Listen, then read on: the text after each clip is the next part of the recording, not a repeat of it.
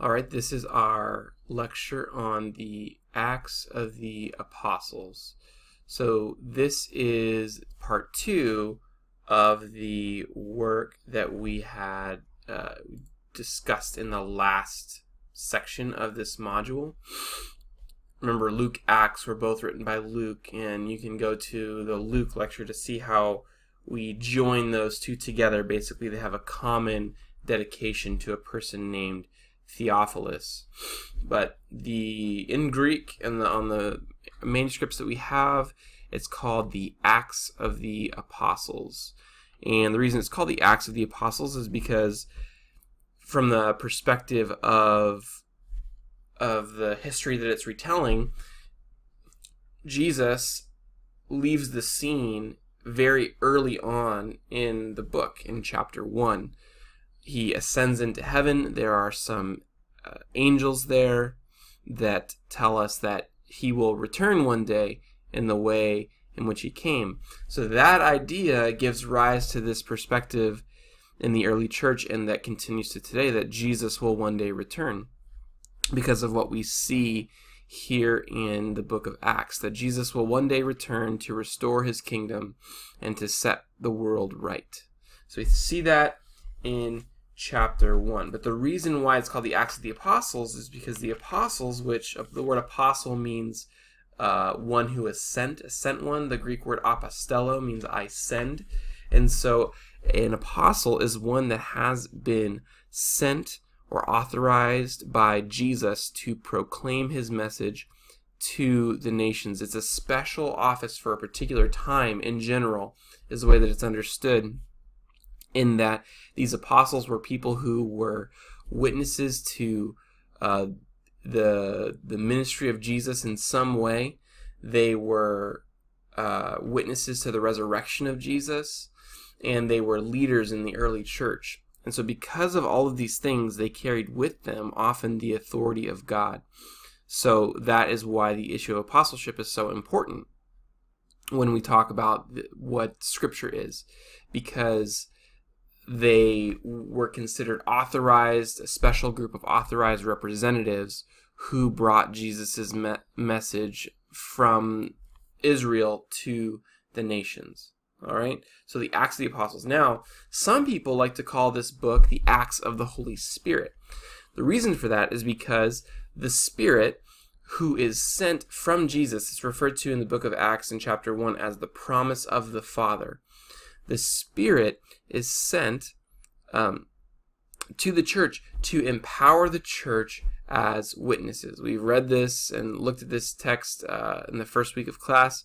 Acts 1 8 says, But you'll receive power when the Holy Spirit has come upon you, and you will be my witnesses in Jerusalem and in all Judea and Samaria and to the end of the earth.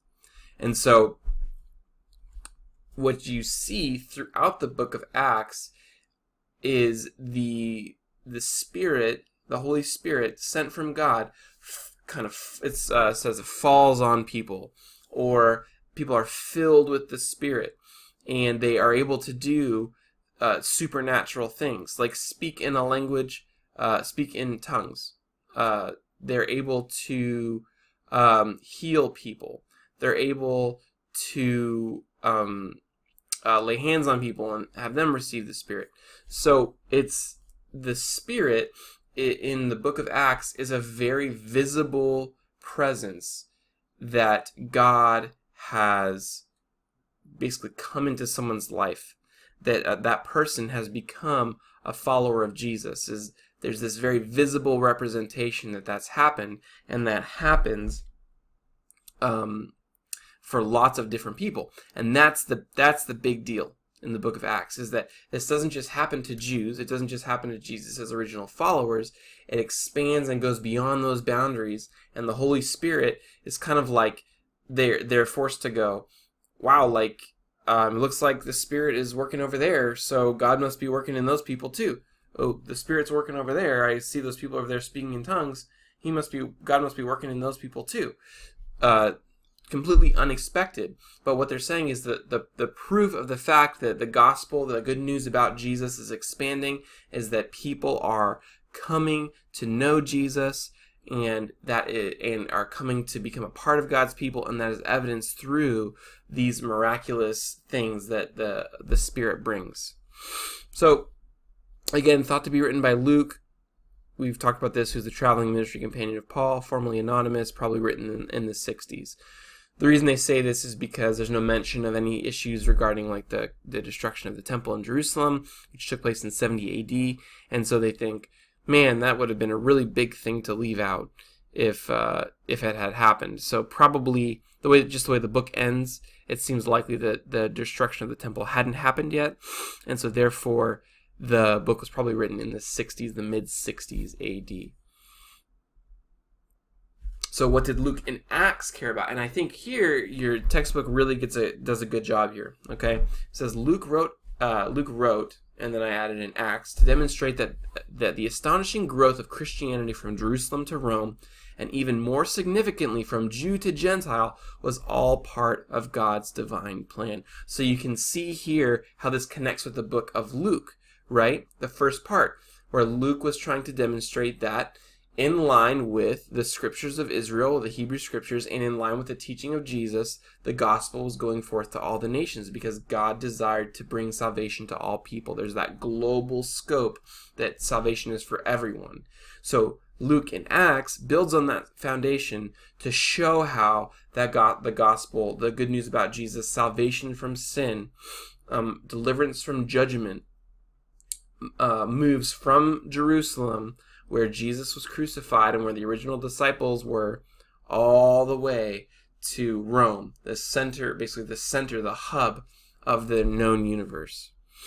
So, again, Luke wrote Acts to demonstrate that the astonishing growth of Christianity from Jerusalem to Rome, and even more significantly from Jew to Gentile, was all part of God's divine plan. So, there are some central concepts in the book of Acts that I want to talk about. Again, part two of two demonstrates how the good news about Jesus spread from Jew to Gentile, from Jerusalem to Rome. So not only spread from spread from one people group to another, but spread geographically from Jerusalem, the Middle East, uh, what we call the Middle East or Near East, to Rome, the capital of the Roman Empire. So one of the things that we need to camp out on uh, just a little bit is this uh, reminding us about the idea of the tensions that existed between Jew and Gentile. Remember, for Jews at that time, many of them who lived in Jerusalem, they were observant Jews who felt like it was wrong to associate, have dinner with, touch, even probably talk to. They couldn't marry, or they, they felt it was wrong to marry Gentiles. Gentiles were any non Jews. A Gentile is just a non Jew. So, the Gentiles being non Jews, the idea that the gospel, that the message of Jesus would be for them as well, would have been unthinkable. And furthermore, the idea that because of that uh, gospel going to the Gentiles, that they uh, were now brothers and sisters, that they were part of the same family because of what God had done in Jesus was just completely crazy to think about. And so, what you see in the book of Acts is really exciting. You see how God, or, Luke de- demonstrates how God sh- proves to them that against their, against whatever they might think, that the gospel is going forward to people that they would never have expected. So there's this tension that exists between Jew and Gentile, and we see that expressed. Uh, well, what we can do real quick is look here and see a little bit of that. So we see in Acts chapter 2 something called the day of Pentecost. Okay, let's look at 2 5. And this is where they see the evidence of God's power coming upon them as recipients of the gospel, as followers of Jesus. It says, oh no, let's do uh, verse 1. When the day of Pentecost arrived, so chapter 2, verse 1, the day of Pentecost arrived, they were all together in one place, and suddenly there came from heaven a sound like a mighty rushing wind, and it filled the entire house where they were sitting. And divided tongues as of fire uh, appeared to them and rested on each one of them and they were all filled with the Holy Spirit and began to speak in other tongues as the Spirit gave them utterance. Now there were dwelling in Jerusalem Jews, devout men from every nation under heaven, and at his, and at this sound the multitude came together, and they were bewildered because each one was hearing them speak in his own language. And they were amazed and astonished, saying, Are not all these who are speaking Galileans? And how is it that we hear each of us in our, his own language, in his own native language? Parthians and Medes and Elamites and residents of Mesopotamia, Judea and Cappadocia, Pontus and Asia, Phrygia and Pamphylia, Egypt and parts of Libya belonging to Cyrene and visitors from Rome, both Jews and proselytes, Cretans and Arabians. We hear them telling in our own tongues the mighty works of God. And all were amazed and perplexed, saying to one another, What does this mean? But others were mocking and said, They are filled with new wine. So, the Spirit comes upon them there's this loud noise, and they are given the ability to proclaim the good news about Jesus in languages that the implication is languages that they didn't know. So we call that speaking in tongues. Now, um, that has developed into something uh, into something a little bit different and we're going to talk about that probably when, we get to the book of first corinthians but the way that we see tongues practiced today is not uh, generally in this way of a language that's recognizable. Um, the way that we see tongues, like for example, practiced in the Pentecostal church, the Charismatic church, which which is uh, my background uh, many years ago, is uh, and I'm I'm not a part of that movement anymore, but the uh, is is a little bit more of a ecstatic utterance type of thing. It's a language that would maybe not be as intelligible to to um, a person. It's not it's not probably a language, like an established language that someone could recognize as in this situation. And so I think we see maybe two different models of what tongues are. This is uh, a particular one given at a particular time, evidence that the Spirit had come on them, that they were able to supernaturally speak in a language that was that they didn't already know. That's the implication. So we see evidence here that the Spirit has come upon them. These are the people that Jesus was talking to when he said, The Holy Spirit, uh, when the Holy Spirit has come upon you, you will be my witnesses in Jerusalem and all Judea and Samaria and the end of the earth. So, right there in Jerusalem, as they're witnessing, speaking in tongues, they are being the witnesses that Jesus talked about because the Holy Spirit had come upon them. They were witnessing. So, we see the beginning of the fulfillment of Acts 1 8 right here in Acts chapter 2. Then, we, uh, as we move along, we start to see that the gospel runs into some problems in Jerusalem. And the way that this is typically understood is that the God wanted the church to spread out from Jerusalem. Acts 1 8, right? Jerusalem, Judea, Samaria, at the ends of the earth. So the fact that they were staying in one place and ministering in Jerusalem was kind of going against what what happened. And so the way that it's typically understood is that the church comes under persecution in Jerusalem, and that forces them to spread out, and that takes the gospel from Jerusalem to the nations. Now, one of the major uh, turning points here is the stoning of Stephen. Stephen was a follower of Jesus, and he is they typically called the first deacon. Uh, you'll read about that in early on in Acts, or you will have read about it already. He's the he's the the first kind of like very servant-hearted kind of person that um, we typically think of when we think of the word um, deacon as a leader in church, and so it's it's kind of probably where we get uh, where we get that idea from in the in the seed form. It's talked about later in, in Paul's letters as well. But hmm. anyway, there's there's this guy Stephen, and he basically gives this long speech where he goes through the entire history of Israel, and he talks and he and he ends with this. This is just crazy. Um, uh, verse fifty one. He says this. He's talking to the Jews he says, You stiff necked people, uncircumcised in heart and ears, you always resist the Holy Spirit. As your fathers did, so do you. Which of the prophets did your fathers not persecute? And they killed those who announced beforehand the coming of the righteous one, whom you have now betrayed and murdered. You who received the law as delivered by angels and did not keep it. Now when they heard these things, they were enraged, but they ground their and they ground their teeth at him. But he, full of the Holy Spirit, gazed into heaven and saw the glory of God and Jesus standing at the right hand of God. And he said, Behold, I see the heavens opened and the Son of Man standing at the right hand of God. But they cried out with a loud voice and stopped their ears and rushed together at him. Then they cast him out of the city and stoned him. And the witnesses laid down their garments at the feet of a young man named Saul. And as they were stoning Stephen, he called out, Lord Jesus, receive my spirit. And falling to his knees, he cried out with a loud voice, Lord, do not hold this sin against them. And when he had said this, he fell asleep. Verse or chapter eight. And Saul approved of his execution. And there arose on that day a great persecution against the church in Jerusalem, and they were all scattered throughout the regions of Judea and Samaria, except the apostles. Devout men buried Stephen and made great lamentation over him. But Saul was ravaging the church and entering house after house. He dragged off men and women and committed them to prison.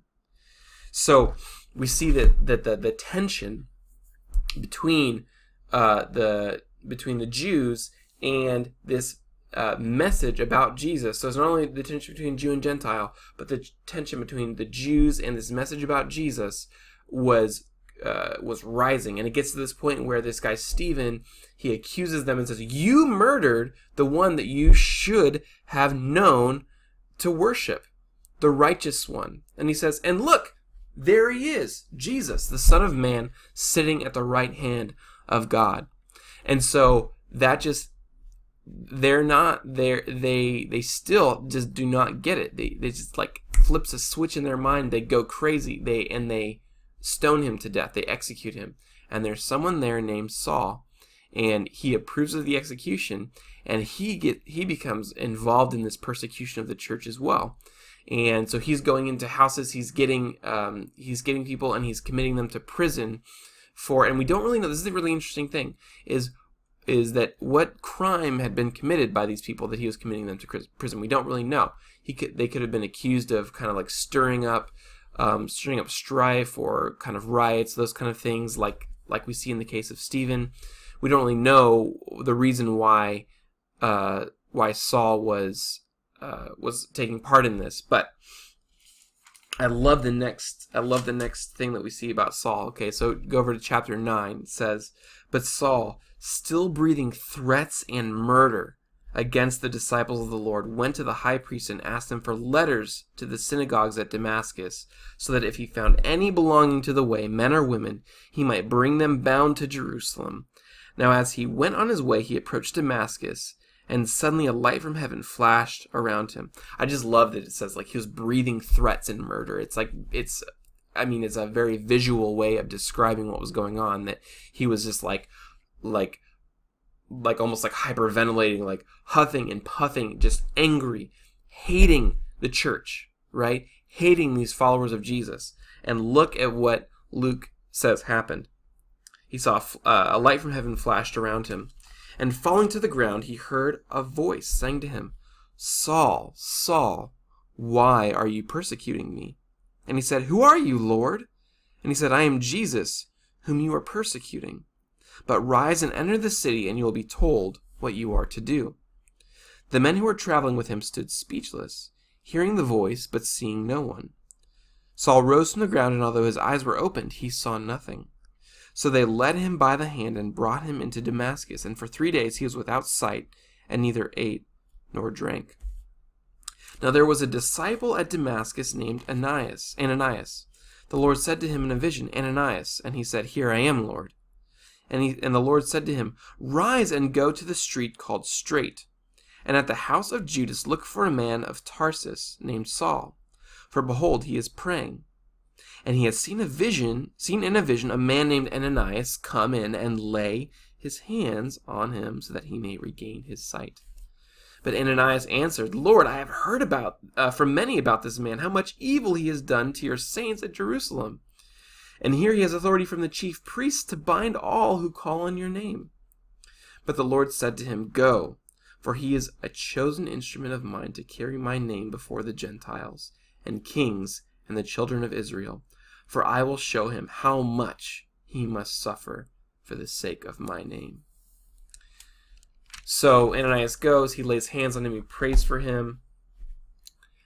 These scales fall from Paul's eyes or from Saul's eyes, he receives his sight again. Now this this Saul is the one who eventually comes to be called Paul. So at some uh, at some point in the book of Acts, for some reason we don't really know why, he starts being called Saul or call, start being called Paul. Sorry, and this is the Paul who wrote 13 letters of the New Testament. He was once an enemy of Jesus, an enemy of the Church of God, and he has this dramatic conversion experience in which he he has a vision of Jesus. He's, he claims that he saw Jesus himself, that Jesus appeared to him, and he uh, becomes an apostle sent by Jesus, commissioned by Jesus to go and proclaim the good news about Jesus to the Gentiles.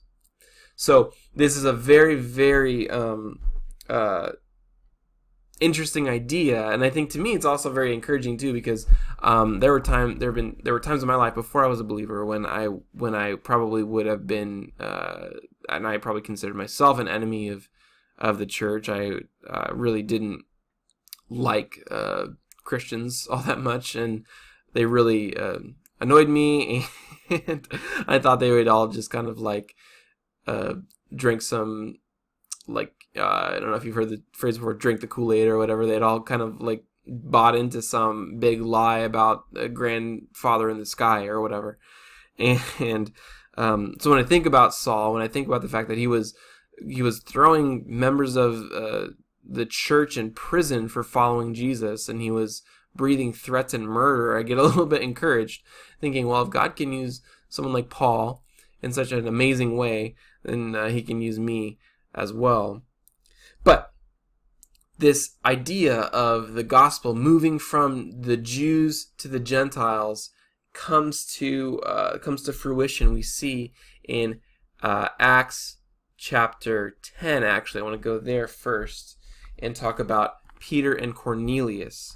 So we've talked about the idea that God wanted, uh, Jesus wanted the gospel to move from Jerusalem to these other groups of people. And then we see in Acts chapter 2 the very a very microcosm of that happening where they're talking to other Jews in other in in their own language. And so they're proclaiming the gospel to Jews in their own language, Jews that are out that are not from Jerusalem. So already the message is starting to spread, right? And they're going to and those people that heard the message of Jesus, the good news about Jesus, about salvation from sin, are going to go and take that message to back back home to their own to their own regions, right? Now, here's where it jumps from Jew to Gentile. This is crazy. Acts chapter 10. At Caesarea there was a man named Cornelius, a centurion of what was known as the Italian cohort. So a centurion is a Roman uh, Roman soldier, an official, usually someone higher up. I, th- uh, I think they typically say the centurion was in charge of a hundred soldiers. Um, that's uh, like century, hundred years. Centurion. It's Latin. Uh, a devout man who feared God with all his household gave alms generously to the poor and prayed continually to God. About the ninth hour of the day, he saw clearly in a vision an angel of God come in and say to him, Cornelius. And he stared at him in terror and said, What is it, Lord? And he said to him, Your prayers and your alms have ascended as a memorial before God. And now send men to Joppa and bring one called one Simon who is called Peter. He is lodging with one Simon, a tanner, whose house is by the sea. When the angel who spoke to him had departed, he called two of his servants and a devout soldier from among those who attended him, and having related everything to them, he sent sent them to Joppa.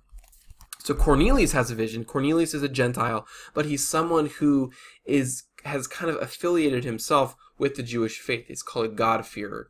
And so in a sense he's kind of like a safe Gentile. He's someone that would uh, they may have hung out with a little bit. Um, they they would have allowed him maybe in the synagogue, kind of in the outskirts, and to hear some of the teaching, possibly. Um, so Cornelius is kind of like he's got one foot in Judaism, one foot in the Gentile world. He's not fully converted to Judaism. In order to do that, he would have had to been circumcised and gone through several uh, rituals and things like that. He's still a Gentile, uh, but he acknowledges that the God of Israel is the true God. He fears him and he obeys him by uh, giving generously and so on and so forth.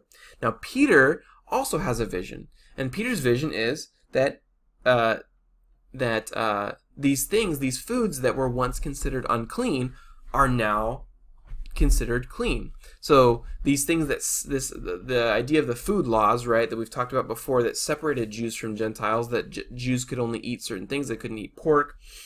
Um, he has a vision that these things are no longer unclean. He says, uh, uh, in this vision, Jesus says to him in verse 15 of chapter 10, And the voice came to him again a second time, What God has made clean, do not call common. So what he's saying is that now we're in a period of the history of the world where this food law thing, this this uh, requirement about food, clean and unclean food, is no longer going to be a barrier to people following Jesus and becoming a part of God's people. So, after he has this vision, the messenger comes from Cornelius. They go to uh, Cornelius's house, and the uh, here it is, verse thirty-four of chapter ten. So Peter opened his mouth and said, "Truly, I understand that God shows no partiality, but in every nation, anyone who fears Him and does what is right is acceptable to Him." As for the word that he sent to Israel, preaching good news of peace through Jesus Christ, he is Lord of all, you yourselves know what happened throughout all Judea, beginning from Galilee after the baptism that John proclaimed, how God anointed Jesus of Nazareth with the Holy Spirit and with power. He went about doing good and healing all who were oppressed by the devil, for God was with him. And we are witnesses of all that he did, both in the country of the Jews and, and in Jerusalem. They put him to death by hanging him on a tree. Sometimes the cross is referred to as a tree. This is made of wood. But God raised him on the third day and made him to appear, not to all the people, but to us who had been chosen by God, as witnesses who ate and drank with him after he rose from the dead. And he commanded us to preach to the people and to testify that he is the one appointed by God to be judge of all, the living and dead. To him all the prophets bear witness that everyone who believes in him receives forgiveness of sins through his name. While Peter was still saying these things, the Holy Spirit fell on all who heard the word. And the believers from among the circumcised who had come with Peter were amazed, because the gift of the Holy Spirit was poured out even on the Gentiles, for they were hearing them speaking in tongues and extolling God. Then Peter declared, Can anyone withhold water for baptizing these people who have received the Holy Spirit just as we have? And he commanded them to be baptized in the name of Jesus Christ. Then they asked him to remain for some days.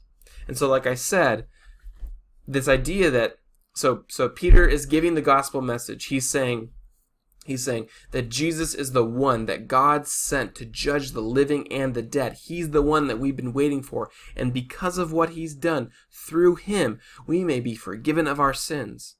And that as he was speaking, and as they came to believe in Jesus, because these people didn't know about Jesus necessarily or hadn't believed in him yet, the Spirit fell on them too, as an evidence of the fact that they were brought into God's people as well. These Gentiles who had never been circumcised, who were not previously a part of God's people. So we see here the, the gospel message jump from Jew to Gentile. This thing is huge, right?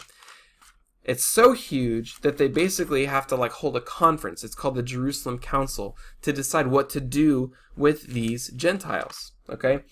Jerusalem Council, Acts chapter 15. But some men came down from Judea and were teaching the brothers, unless you're circumcised according to the custom of Moses, you cannot be saved. So they're saying, no, no, no. You can't get rid of all the Jewish stuff. You still need to be circumcised, and then you can be a part of God's people. Then you can receive forgiveness of sins. And that's confusing because Cornelius, for example, had received the Spirit and he wasn't circumcised. Um, uh, verse 2 of chapter 15. And after Paul and Barnabas had no small dissension and debate with them, Paul and Barnabas and some of the others were appointed to go up to Jerusalem to the apostles and the elders about this question. So, being sent on their way by the church, they passed through both Phoenicia and Samaria, describing in detail the conversion of the Gentiles. So, they're saying, We've seen it. We've seen it with our own eyes that the Gentiles are coming to faith in Jesus, and brought great joy to all the brothers. When they came to Jerusalem, they were welcomed by the church and the apostles and the elders, and they declared all that God had done with them.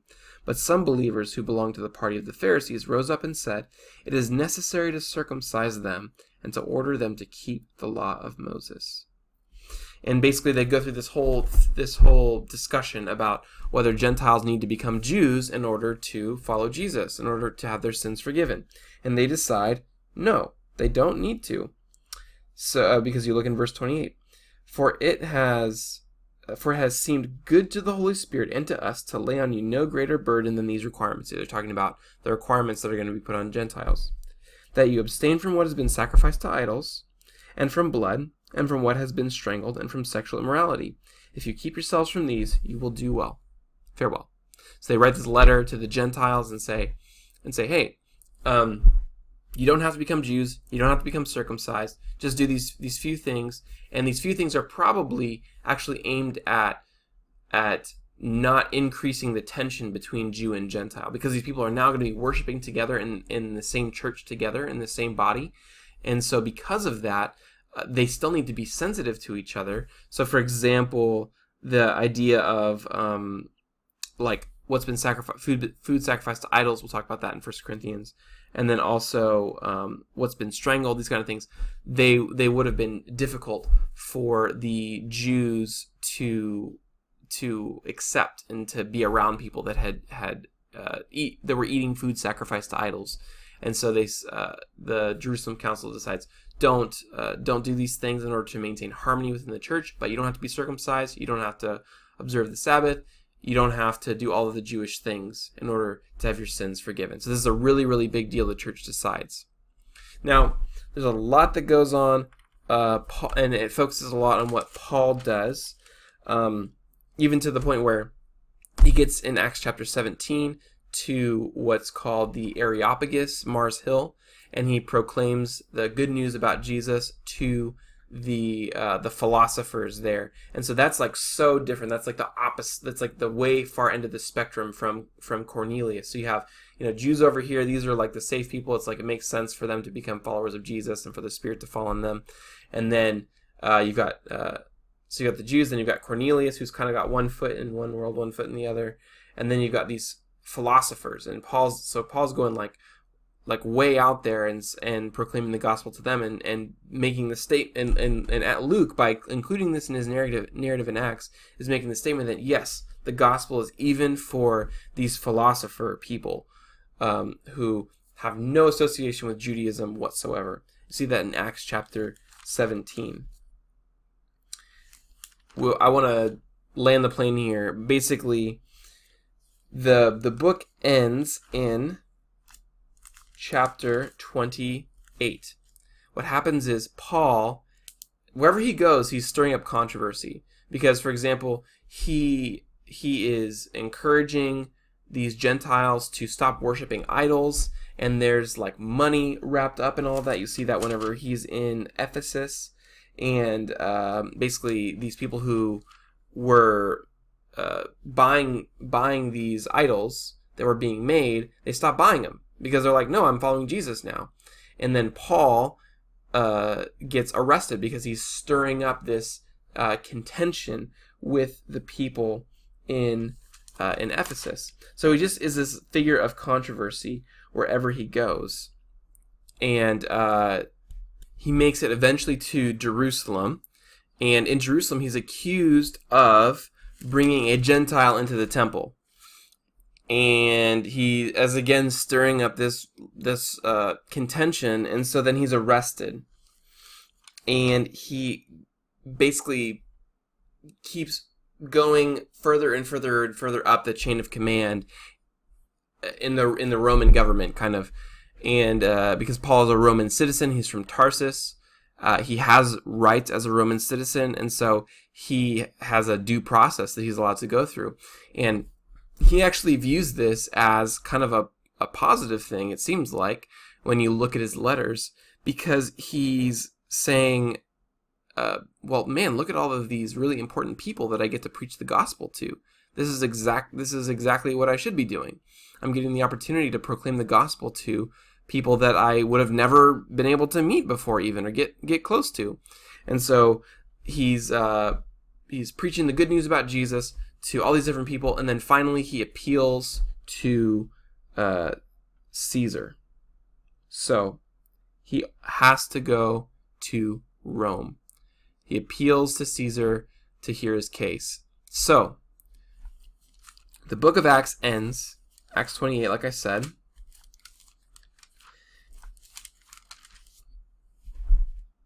And let's look at verse 28. 28, 28.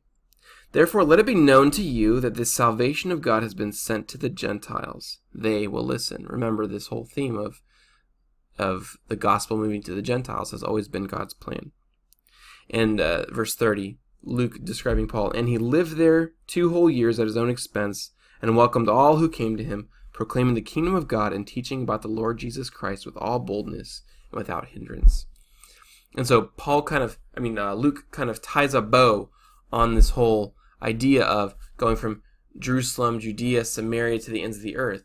He's he's right there in the hub of civilizations. The way that most people interpret this is that being there in the hub of civil, civilization means that from there, if uh, if the gospel's there, it can go forth to the to the entire known world. And so from there, it'll go to the ends of the earth. It'll go to the entire rest of the world. So these are some of the, these are uh, we, we kind of have walked through the book of acts because i think it's really really important for understanding the the movement of the gospel from the jews to the gentiles. And we're next module going to be starting to talk about paul.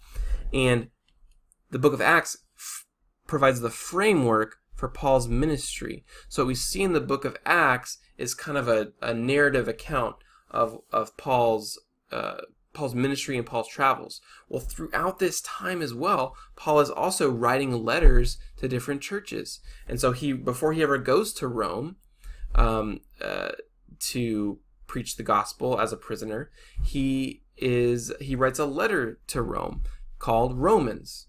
And so that's the letter that we have in the New Testament now. So it's important to see kind of the to frame Paul's letters in terms of the narrative that we see in Acts and to understand it in light of where Paul has come from, his understanding of, of who Jesus is, his understanding of the idea of suffering, right? Because Jesus said he will see how much he will suffer for my name. So, so Paul connects this idea of ministry closely with the idea of suffering. And for him, they go hand in hand because in his life, so much of his ministry caused suffering for himself. Um, and, and he witnessed for other people as well. So this informs our understanding of the the other 13 letters of the New Testament that Paul wrote as we go into that next week. Again, just to bring to your attention the book of Acts at a glance from your book, the witness in Jerusalem, the witness in Judea and Samaria, the witness to the ends of the earth. And so you can see here, obviously, they're trying to use Acts 1.8 as the pattern for the whole book. And that's the way that people typically will understand Acts 1.8 is it forms the kind of the outline of the book of Acts. Um, oh yeah, and we already talked about Paul and Rome. So um, these are all really, really important concepts. It's really important to understand how the gospel moves from the Jews to the Gentiles, um, because the because this is a significant source of tension when we get to the book of Romans, for example, or the book of Galatians or Ephesians chapter two. These are all really, really important concepts, and so we need to make sure that we get that uh, running. So if you have any questions, I'd love to talk about that in class And we see you on Wednesday.